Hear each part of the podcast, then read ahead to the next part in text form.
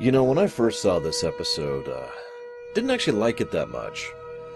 And looking back, I'm not a hundred percent sure if it was just the one thing that pissed me off or what, because I remember distinctly the one thing I didn't like about this episode. Dax.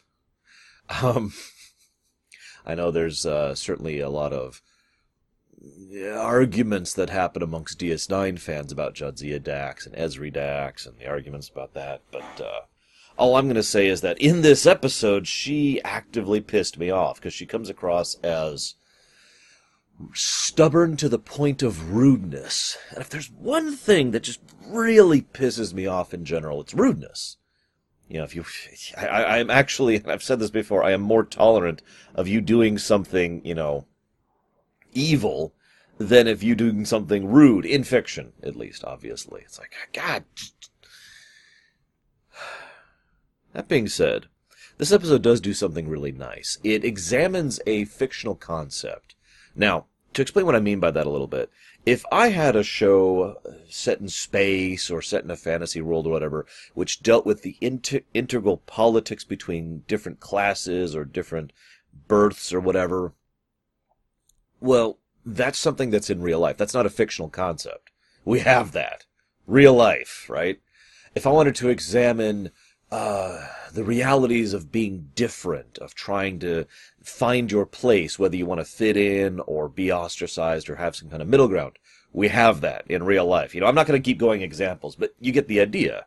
A fictional concept is something we do not have in real life. We cannot have in real life. And the trill is one of those things. It's one of the truly rare things uh, well, I shouldn't say truly rare. It's not that rare, but it's certainly uncommon that Trek will discuss something that is an actual fictional concept. Now, this is true for most fiction in general, to be completely honest. Even, uh, again, my own fiction, I, I, so I point the finger at myself as well on this one. But I like that they take this fictional concept and say, all right, let's try and do something with this. Let's look at this and see where we can go with this. And it's like, okay. And so they do something with this, even though Dax herself is basically a non-character. And that's probably the interesting thing to me. Dax is a stubborn mule and then sits there saying nothing. I feel bad for Terry Farrell having to go in for the dot makeup to literally st- sit there in a chair like this during takes for however many hours and have no lines of dialogue. She doesn't even come in until the pretty much the end of the entire thing when she's put on uh, put on the witness stand. It's like wow.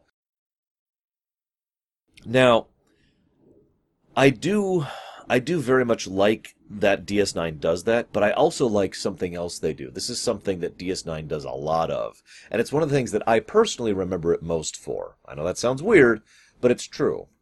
I remember DS9 for bringing up an issue and then leaving it unresolved.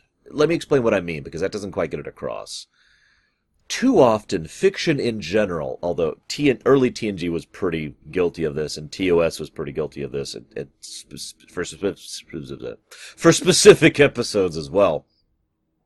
They bring up an issue, and then they and then the episode either literally or metaphorically says, "This is the right answer to this issue," right?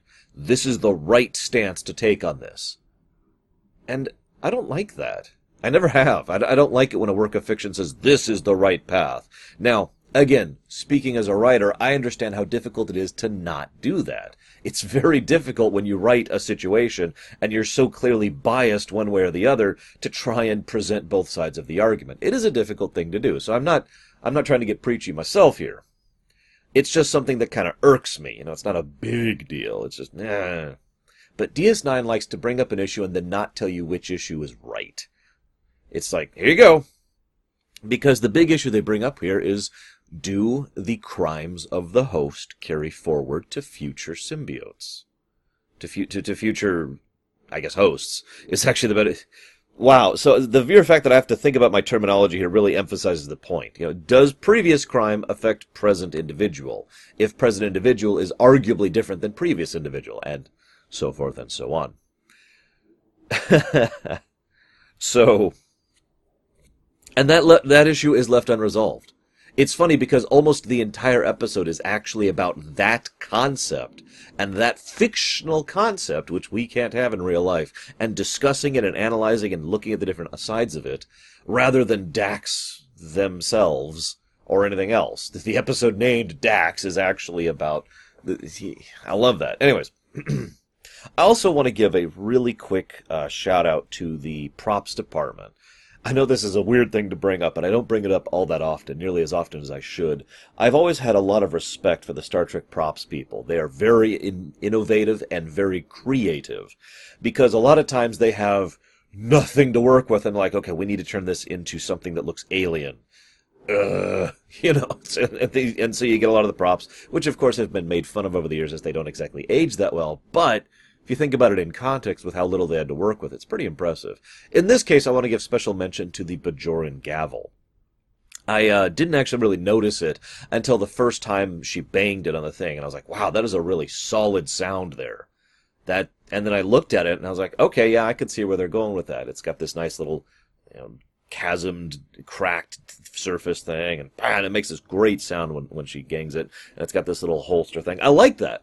I like it. Good stuff. Anyways, Couple quick tidbits, nitpicks before I get into the episode proper. First of all, this is actually the first appearance of Raktajino on Deep Space Nine.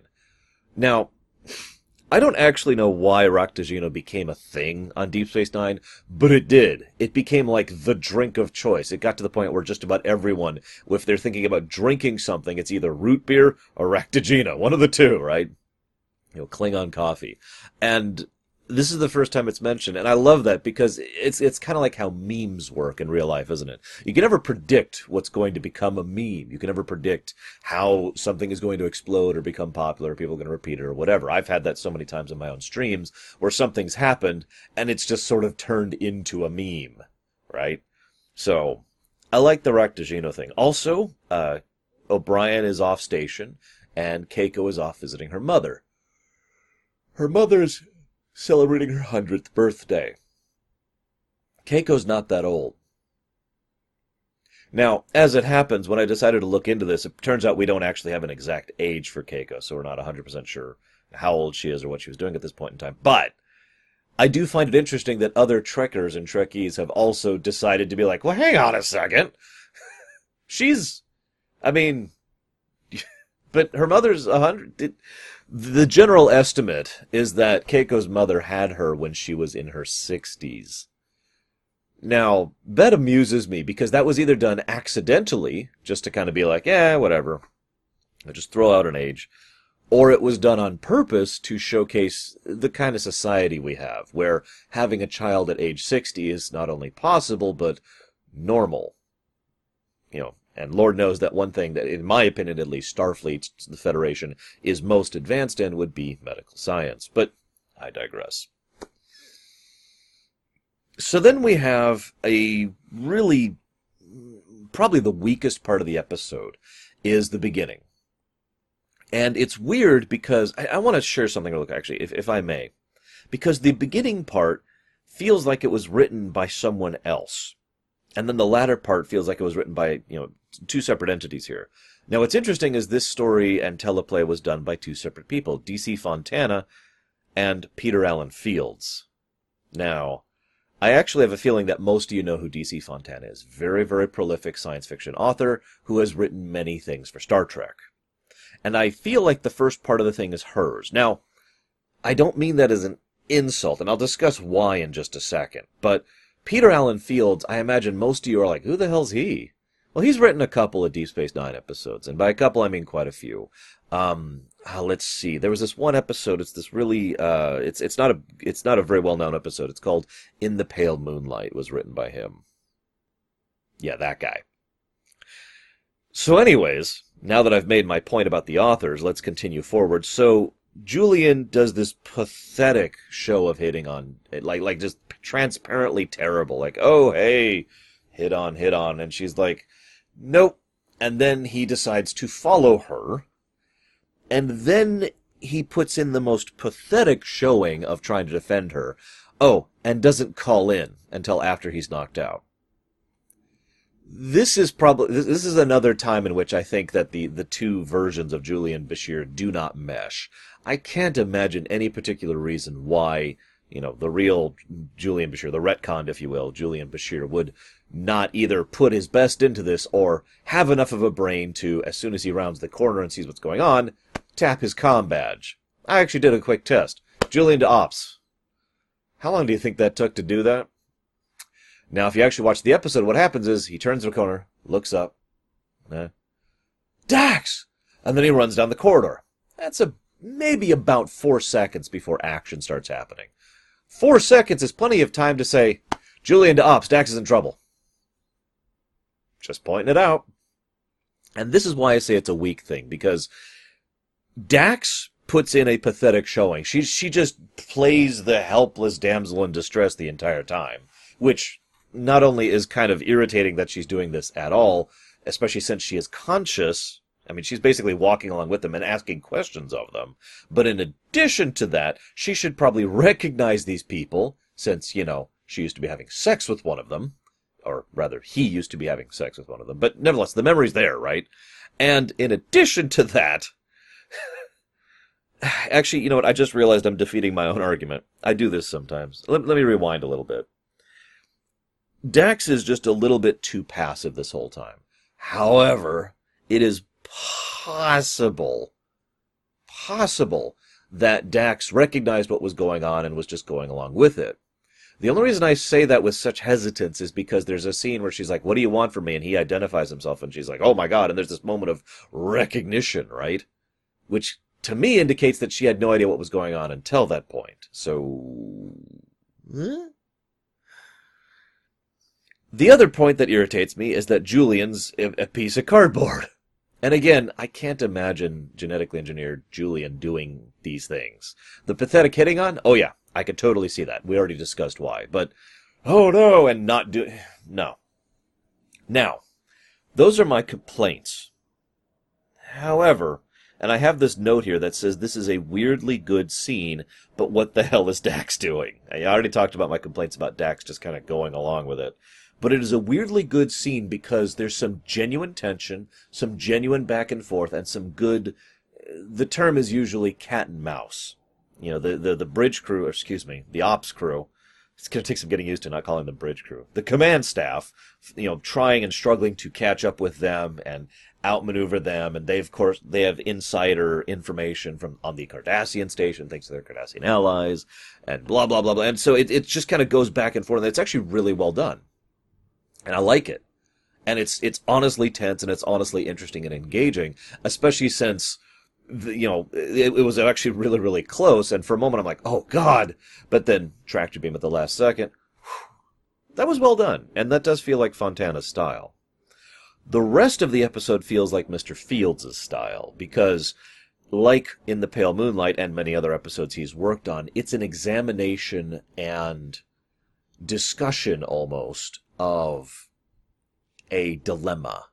And to define this really quick, I know I've talked about this before, but just to define it, when I say the word dilemma, I mean, you know, no right answer. That's the whole point of a dilemma. That's what makes it a dilemma as far as I'm concerned, is there's no right, clear, obvious answer. It's just, there's this answer and there's this answer. They both have ups and downs and they both are basically equal under different circumstances. And you're supposed to really sit back and, and be like, uh, dilemma, right? So, then Mr. I wrote down his name, Tandro. That's his last name, but whatever. Tandro shows up and it's like, extradition treaty. Now, I wrote down my whole little discussion about this before I realized that the episode itself actually answers this question. But I had a question why didn't he just open up with the treaty? Now, I had two answers for that. One was why don't we go ahead and avoid causing political entanglements now and cause political entanglements later? In other words, do we want to front load the red tape or backload it? Because if we approach the Federation with this extradition treaty, there's going to be some meetings and all this stuff, and they're going to try to defend her and blah, blah, blah. We'll have to go through all this crap. We might not even win. Or we could just take her, kill her, and then, now that justice has been served, I'm satisfied. I got what I want, so now we'll go ahead and go through the red tape of justifying this to the Federation and having the hearings and the diplomatic talks, etc., etc. Now, and of course, the episode itself actually shows why that's a valid thing, because the moment the extradition treaty thing comes up, it's like, oh, hey, yeah, we found a defense. But of course, the episode does bring up the other concern, which is that this is a Bajoran station, and they might not have been okay with it for because Bajoran interests were involved, Cardassians, blah blah blah. Thing is, that feels more like an excuse to me. I think the political situation I outlined is actually more likely. In other words, the intention here to really boil this down to its base level is they would rather uh, ask forgiveness for what they've already done than seek permission for what they want to do. Because they, it's so obvious Tandro, the, the guy, the kid, is so impersonally invested in this entire thing. He's chomping at the bit. This is a crusade for him. And what I find most hysterical about that is because that offers one of the two perspectives of this entire trial. It is also the perspective shared by Sisko. Sisko is not in this for any reason other than to defend someone he perceives as his friend. And that's all both of them care about. Their personal interest in this case. Or this hearing, excuse me. Now, what I find especially interesting about that is that this is an intensely political matter. And in fact, the actual root of the matter is a political interest trying to find out the, tra- the traitor and murderer of the situation.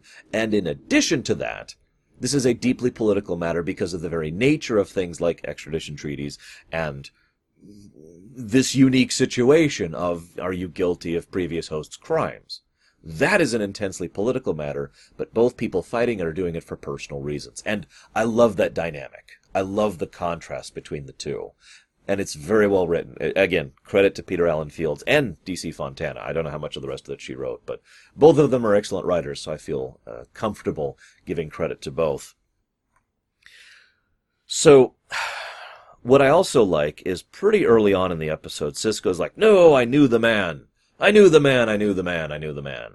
And then Odo says, Did you know the man or did you know the symbiote? And Sisko has no answer to that. I like that because, as usual, Odo just cuts straight to the heart of the matter. I mean, there's basically Odo tends to have two presentations so far in the series. Either that whole uh, deeply cynical, bitter perspective on life thing, which is effectively either a lie or just untrue. You know, we've seen that a couple times before. Or he just cuts straight to the heart of things and is like, this is what's actually going on. He's done this with Kira already as well, just to use one example off the top of my head. And so he cuts straight to the heart of this matter just like that. Because that's the real question. And it's a question, again, the episode never answers. Tal- uh, Tandro himself uses the saltwater argument. Now, I've heard the saltwater argument used many times in debates, in arguments, in political discussions, in concepts of morality and philosophy.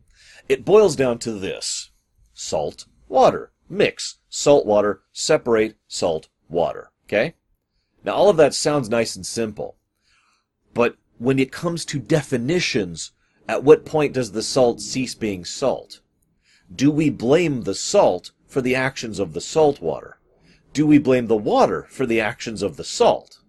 The dynamic between these three entities is the entire point of the discussion, and I emphasize that three part because that is, well, okay, now we're getting a little bit into opinion.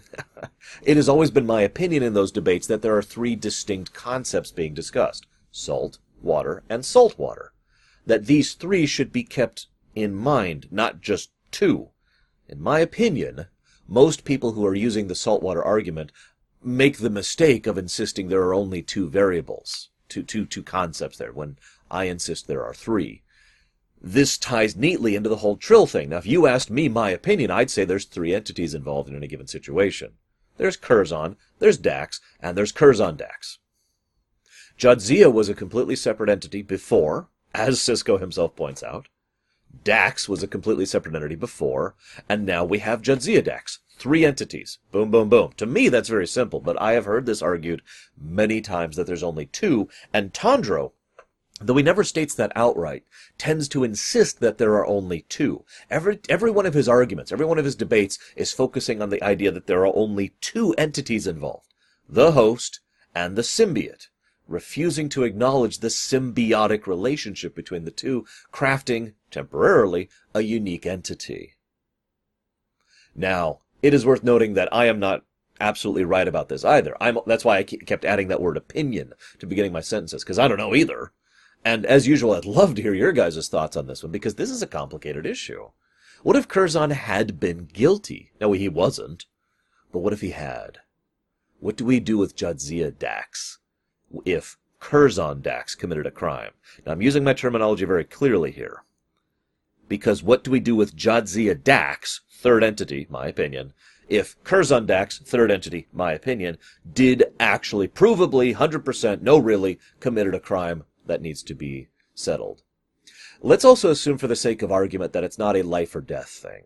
Because let's be honest, let's just all be 100% clear about this. When you get the death penalty into things, when capital punishment comes up, things get murky really fast and things get muddled. And a lot of people get a lot more heated about those kind of debates than, say, you know, civil service or serving time in a penal colony or in, or in a workers' comp or whatever, right? You know, some kind of punishment that involves you having to pay out $10,000 is something people are willing to discuss in a relatively open and unbiased environment. Relatively. You start talking about someone who's going to be killed if they're found guilty and things get a lot more tense. We've always, we've had this for, for many, many years, this whole capital punishment thing. And I'm not laying any judgment one way or the other. So let's assume Curzon Dax is going to be fined 10,000 bars of gold pressed latinum for some criminal act he did. Okay? And he is 100% at fault. And that, that crime was never settled in his lifetime. You know, Curzon passed on. So, what do we do with Jadzia Dax? Because he was guilty, but she is not. But they were she, and he is. You see the problem? Now, I could just sit and debate this all day. This is a fascinating topic to me. I'm not going to waste your time on that. I'm here to talk about an episode of Star Trek. But oh my god, I, I love this. I, I, love that they does this. And now going back with an analysis mode on, I'm I'm engaged. I'm like, yes, God. Almost every one of my notes has to do with everything I've been talking to you from. I've, I've only had to glance at my notes occasionally because all of this is so re- comes so readily because it's just such an interesting thing to me. Not that Star Trek isn't interesting to me. I didn't mean to imply that. Let me check my notes really quick. Let's let's move on from this. So, I I want to mention another thing just as an aside. Uh, I didn't actually look up who the director of this episode was, but whoever they are, they do a good job of directing, if a little basic. It's it's a lot of very very directing 101 things, but executed well. So I don't mean it as an insult. For example, Sisko is talking to Dax towards the beginning of the episode. Excuse me. Sisko's talking to Jadzia Dax. I'm just going to keep calling her Dax. And he's talking to her through this shelving. And she's stonewalling him. And he's talking to her through the shelving, right? There's the literal barrier in between them. They can still see each other, but, you know. Very basic blocking, but it's there. And of course, when they move off the topic and start talking of friendship, they move away and the shelf is no longer in between them. Another good example of blocking, basic but well done, is when they're uh, when Sisko and Kira are having the confrontation with Tandro in Sisko's office. And Sisko is standing right there, front and center, and Kira's a little bit back and off to the side. And Sisko is, is like, ah, and Tandro's just kind of trying to maintain this, this position of authority. You can tell just by his body language. And then Sisko effectively hands the baton off to Kira, and as he's doing so, and as he discusses things, he kind of shifts his position back. So now Sisko is back and off to the side, and Kira is now front and center. And the two of them, and it's and it's wonderful the the whole dynamic of that as this now becomes a Bajoran problem, and Kira does actually have Sisko's back on this. Although, quick question for you guys, and as always, I'd love to hear your comments on this. Do you think Kira had Sisko's back because she has some loyalty to him? I mean, this isn't that far into the show. So it's entirely feasible she does not have any loyalty to him yet, or at the very least, not enough to really go to bat for him in a political matter. Or, do you think she went to bat for him because what she was saying was absolutely the truth? They were pissed off that their, their station, Bajoran station, was invaded with from Cardassian allies thanks to Cardassian intel, so you can go piss off because we don't have an extradition treaty. It is also possible it is both. But the real question I'm asking is how much of it do you think, like, how much loyalty do you think Kira has to Sisko as of this point in time? So, then Odo uh, blackmails Quark which is awesome. As ever, any scene with Quark and Odo is awesome, and this is no exception. I don't have much to add, just that it's awesome. Um, apparently, they were they they later on would actually make a meeting room uh, on the station as an actual independent set. It's no surprise they didn't do it this early on because I hate to keep bashing this point in, but DS9 was really not doing all that well in its early years, and while they certainly had more budget than Season 1 TNG did, they were also on a lot of pressure to not go over budget. And going over budget would have probably actually killed the show. So, not building a new set for like, what is this, the seventh episode or whatever, probably was the right call to make. We'll do that when we can justify it to the money people a little bit better. I want to give real quick props to, and I hope I'm saying their names right here, Anne Haney and Fionnula Flanagan. I really hope I'm pronouncing their names right. I have a great deal of respect for both of them.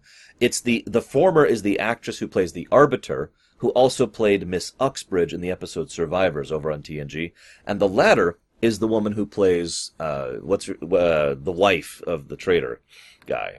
Uh, you know, the, the, the, the, lover of Curzon, who also has played Noonien Soong's wife back in TNG, and played V'Lar, the unorthodox Vulcan over on Enterprise all of these roles are fantastic, and I actually like these actresses both in Star Trek and out. And I just wanted to give huge props because both of them do a phenomenal performance of their roles in this episode. The Arbiter woman is exactly perfect. I, I, I love it. It's actually more difficult than you'd think to come across as old and I hesitate to use the word crotchety, but you know, old and uh, not willing to put up with any crap without going over that line and becoming actually irritating. But I think the Arbiter woman, I don't even think she had a name, but you know, Anne Haney, the woman who played her, hits that perfect balance of being, you know, old and unwilling to put up with any crap without ever actually frustrating or irritating me or making me go, ah, come on.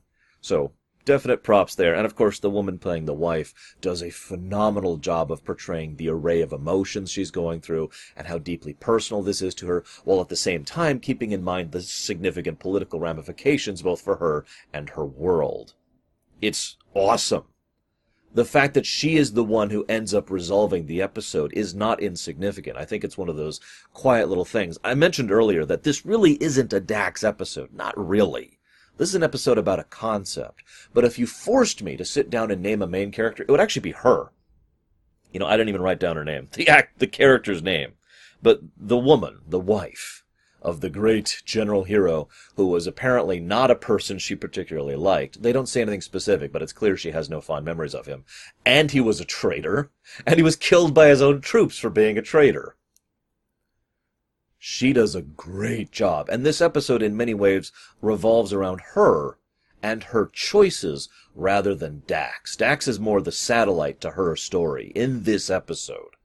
Because it's all about her coming to grips with the with the reality of her personal feelings and knowledge of the situation, and it rests within her power to resolve this in more than one way. She could have gone to her own government and said, the truth about this. She, it, it is implied that she has proof of this, that she knows that her husband was a traitor, and that she knows that her own, his own troops killed him. And there's probably other people who would attest to the same if they felt the inclination to. But that would be a very politically dangerous move. I know it's hard to think of this in real life terms, because the last, God, like 50 years now at least, maybe more, uh, has been filled with what has been referred to as the age of cynicism. We don't really have a lot of heroes anymore, right? So there's no people we really like to put up on a pedestal the way that we used to throughout all of human history. But just picture for a moment, like, I don't know, um, let's go with George Washington because this has actually been done although it didn't have impact. Uh, I'm from the States, obviously, so George Washington, you know, oh my God, this pillar of a man who did all these amazing things. And in the interests of fairness, historically speaking, the man did do a lot of amazing things. But what if he didn't? What if it came to light that all of those incredible feats most most of them during the American Revolutionary War. But regardless, all of the things that are attributed to him and all the things that made him this great man were revealed to have all been lies. And in fact, he was actually a bastard who was constantly trying to sell us out to the British, or and and was spitting on the French who let's let's not forget were our were our stalwart allies during the American Revolutionary War, and was just this horrible person, and then he ended up being killed because he actually did this horrible thing. And blah blah. You know, imagine if he was demonized and that demonization turned out to be true. Now again, it's hard to parallel this to real life because we just don't have that kind of a concept anymore. But can you think of the kind of impact that would have if this was 30 years after his passing? When the United States was so young that we were barely an actual country yet. We were still struggling with issues of national currency and cohesion of federal versus state, right? Imagine if in that era, all of a sudden this person who was the hero of the American Revolution was revealed truthfully to be an absolute fraud. You can see how much of an impact that would have on a nation even if that nation happens to be of a galactic or planetary or whatever level. So you can see that side of the argument that she's going on through here. And she even says it with this wonderful poise of bitterness. Again, great props to the actress. She comes across with this horrible, just this poisoned nature of just, ugh, I have to be this. She's doing it better than I do, of course, because I'm not an actor. But you know, I have to, I have to endure. I have to be the the stalwart wife who will never marry again in honor of the great hero, even though I know he was this terrible person, right? Then there's the personal side of things. She didn't know Curzon had passed on. She and now we find out later, but Curzon's death and the passing to Jadzia actually happened fairly recently to the events of now. So it makes a degree of sense that she wouldn't have heard about this yet. But the idea that Curzon, Curzon's gone.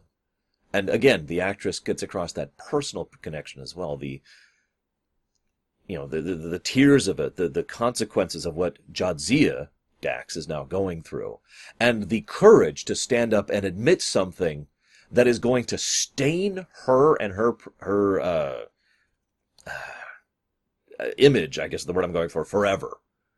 You know, the, the, based on the code at the end of the episode, it's pretty clear that her people will continue to rise up and show the great George Washington, I forget the guy's name, you know, the George Washington dude forever, and she will forever be shamed as the wife who, who, who, who was a, who shamed her husband's name and blah, blah, blah. And she was willing to take that personal sacrifice to save one person who was only partially connected to the previous person but that itself does tie in and, and shows why Dax's story is orbiting hers, because Dax herself, that is to say, Jadzia Dax, for the guilt she felt, for the emotions that she felt that he did. The consequences of that were something that she felt she could not bypass. Now, we find out throughout the course of DS9 and a little bit in TNG that the Trills actually have this whole rule of, you know, you're supposed to kind of let go of the past when you move on to the future. Now, that rule is routinely ignored by certain people, but it's obvious why. And this episode shows that more clearly than any other. I, I, I like Terry Farrell's presentation of a couple of scenes in this. The scenes where she's not just sitting there and glaring at someone, in other words, when she's actually allowed to act. Because those scenes show a woman, a young woman, who is torn up and grief and guilt stricken over what has happened and feels honor bound, honor bound to in, to to maintain and and and commit to a promise that she never made. Although you could argue she did make this, and this goes back to the salt and water argument all over again. So then, uh, Sisko goes to bat on this Sorry, I haven't even gotten to the hearing yet in terms of discussing. I don't actually have much to discuss about the hearing. It's good stuff. You know, the Arbiter's great. They got a good actress, he, uh, actress for her. They got a good actor for Tandro. Sisko is Avery Brooks. He's awesome. Um, they do a pretty typical back and forth, and we have almost a more low key cat and mouse thing, like we had at the beginning of the episode you know, the idea of uh, he pulls forth Julian Bashir, who starts listing the medical reasons why Jadzia Dax is not Curzon Dax. And then Tandro comes up and mentions that even if Jadzia Dax is not Curzon Dax, Dax is still Dax. Again, his whole perspective being that there's only the two rather than the three. And Sisko's argument, going down to personality and medical uh, stations and the differentiation between the three entities, but Tandro insists that because the memories endure forward, you, you can tell early on that Tandro's initial thing was, this is stupid, this is clearly Dax. Oh, I have to take this seriously. And while we see Sisko powwowing and trying to figure out what he's going to do, we we don't see Tandro considering his options, but you can tell at some point he decided, okay, I'm willing to admit that Jadzia Dax, that is just, I'm sorry, because he doesn't think that way, excuse me. I'm willing to admit that Jadzia is innocent of this, but Dax is absolutely guilty, because remember, he's convinced of the guilt.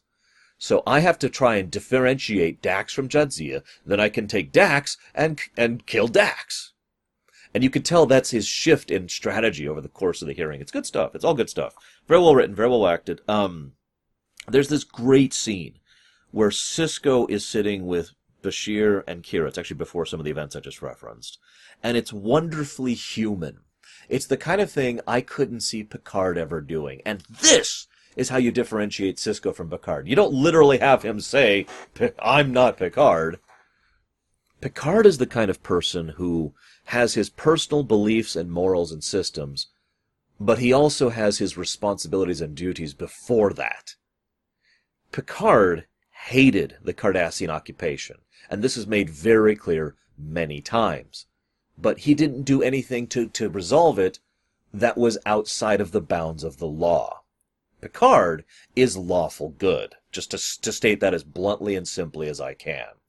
Sisko, by contrast, is probably closer to neutral good, not really leaning towards chaos or lawful in any particular way. And this speech he gives demonstrates that so clearly. You know, we need to find some kind of evidence, some kind of backstory about the Trill that shows that the you know, future Trill are not responsible, future hosts are not responsible for the crimes of the previous hosts. And then Kira says, what if we find evidence that they are? And then Sisko says, then that evidence is wrong. But I need to hear it anyways, because I need to know what I'm dealing with. In other words, Sisko, this is great in its own way. Picard has his you know, responsibility, morals, uh, or excuse me, responsibility and duties, and then his morals and ethics are bound to that. Sisko has his morals and ethics with his duty and responsibility bound to that. And this is something that'll be true many, many, many times in the future. That's how you differentiate a character right there.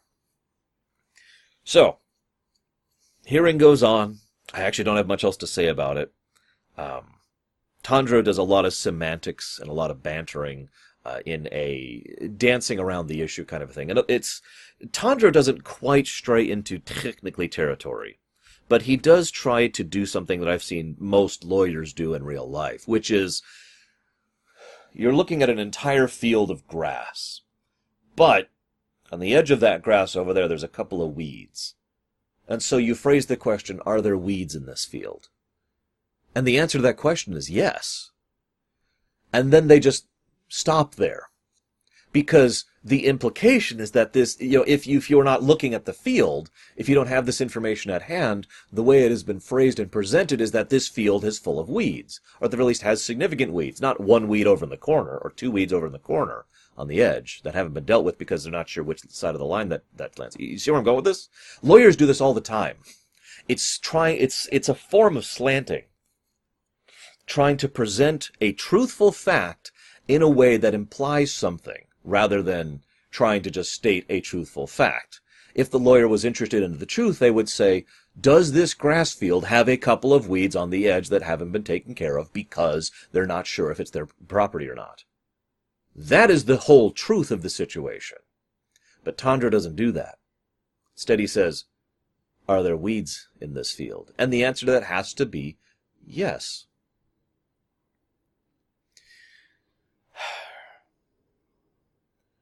Unfortunately, I don't really have a lot else to share here.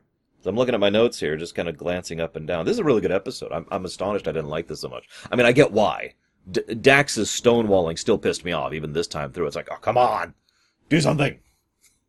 And it's it's even more aggravating because when she's allowed to actually say something, it's great. It's like, yes. It's the same thing that happened in the intro, actually. Like bits and pieces of the intro were so frustrating it made me want to facepalm. But then the overall engagement of the chase and the action and the tension was fantastic. It's weird, isn't it? Anyways, I suppose that's just kind of D Space Nine in a nutshell. I hope you've enjoyed. I'm gonna go have a nice, hang on, hang on. Here we go. A nice cup of Raktajino. I don't know how much of this is even visible on the green screen. It's a green cup. Anyways, I'll see you around, guys.